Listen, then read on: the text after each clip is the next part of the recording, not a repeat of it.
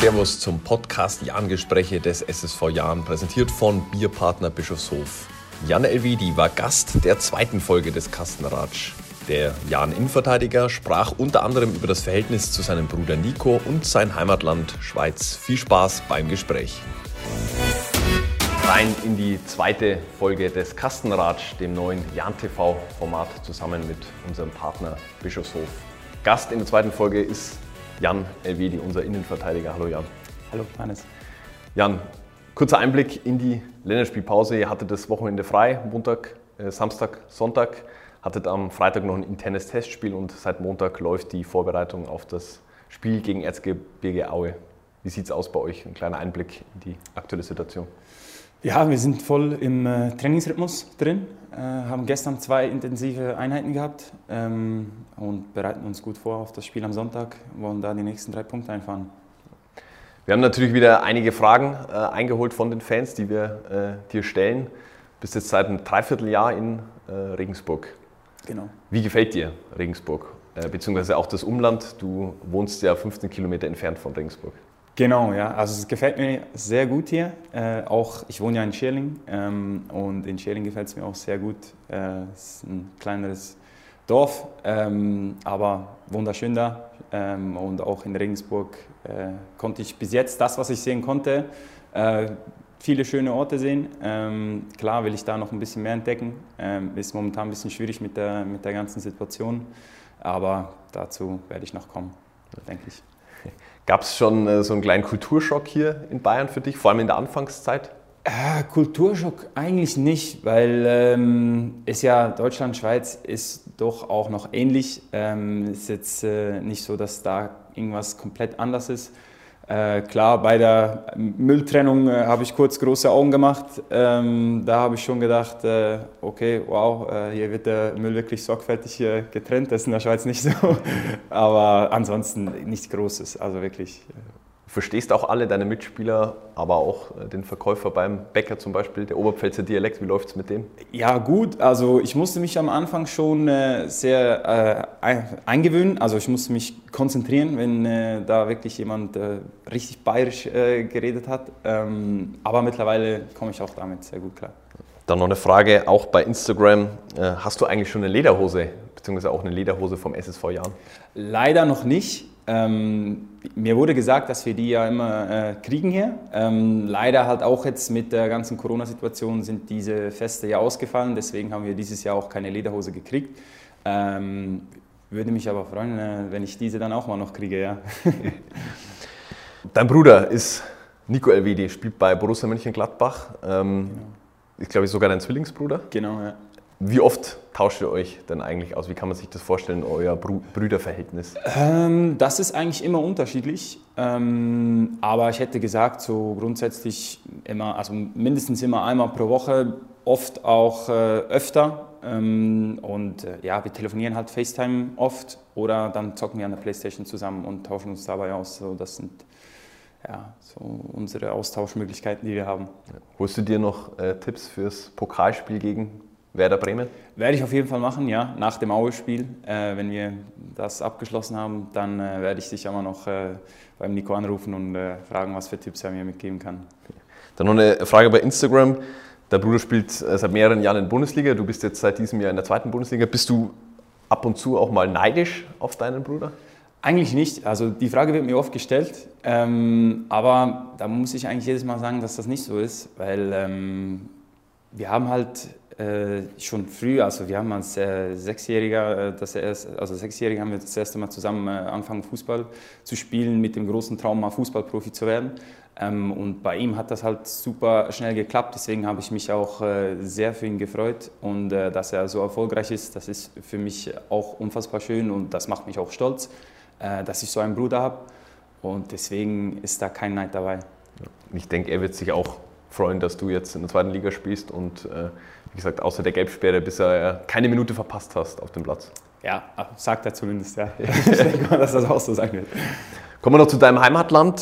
Frage, bei Instagram, bei welchem Schweizer Landsmann schaltet Jan Elvedi am liebsten den Fernseher an? Ist es Roger Federer, der Tennisspieler, Bert Voitz, der Skifahrer oder Dario Cologna, der ja, erfolgreiche Skilangläufer? Es sind natürlich alle drei absolute Weltspitze. Ich würde sagen, am ehesten ja, Roger Federer ist eigentlich schon ziemlich klar, weil also Tennis und ja auch er, ich meine, was er alles erreicht hat, das ist schon einmalig für die Schweiz, für so ein kleines Land, so einen Weltstar eigentlich zu haben. Ja, auch Bert Voitz, Skirennfahrer, ist auch unglaublich, was der schon erreicht hat. Und Dario Cologna, auch Skilangläufer, schaue ich jetzt nicht so, aber kriegt man natürlich alles mit, auch wenn er bei Olympia oder bei der WM wieder eine Medaille holt, kriegt man das ja auch mit. Wer ist dein größtes Idol? Das kann jetzt ein Fußballer sein, kann aber auch aus einer anderen Branche sein. Idol ist immer, ja, es ist schwierig. Klar habe ich einerseits so ein bisschen meinen Bruder mir als Vorbild genommen, andererseits muss, wenn man noch ein bisschen größer denkt, weil Idol ist ja schon so, da schaut man extrem hoch, ist eigentlich Sergio Ramos so der Innenverteidiger, wenn man das halt so vergleicht, auch von der Position, wo ich sage, das ist ein Idol, wo ich hinaufschauen kann, auch von der Persönlichkeit her, wie er auf dem Platz den Lead übernimmt und eine Mannschaft führen kann. Das finde ich schon beeindruckend. Dein Spitzname bei deinem ehemaligen Verein war Bulle. Vielleicht die Geschichte dahinter, wie kommst du zu dem Namen? Und hier beim SSV Jahn hast du ja einen neuen Spitznamen, ne? Genau, ja. Ja, also die Geschichte dahinter ist eigentlich ganz simpel. Das war mal im Training. Ja, ich bin ja auch hier zum Teil bekannt für meine Zweikampfwerte, auch in den Trainings. Und das war halt letztes Jahr auch schon so.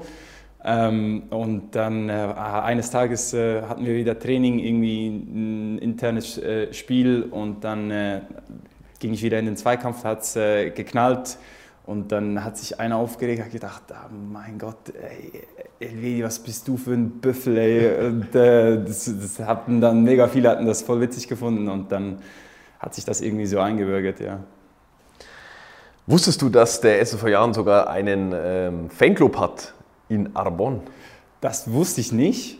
Finde ich witzig, weil ich habe einen guten Kumpel, der wohnt in Arbon. Das ist ja im Kanton Thurgau, und da muss ich den gleich mal fragen, ob er diesen Fanclub kennt, weil wenn der da schon wohnt, dann müsste er da schon Bescheid wissen.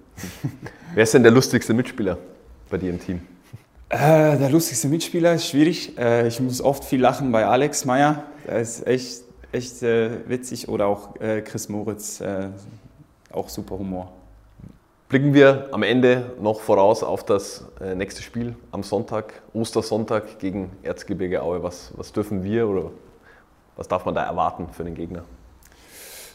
Ich persönlich erwarte Aue sehr konzentriert gegen uns, weil ich denke mal, die werden sich sagen, dass die noch eine Rechnung offen haben mit uns. Die haben sich bestimmt auch mehr vorgenommen im ersten Spiel in der Vorrunde.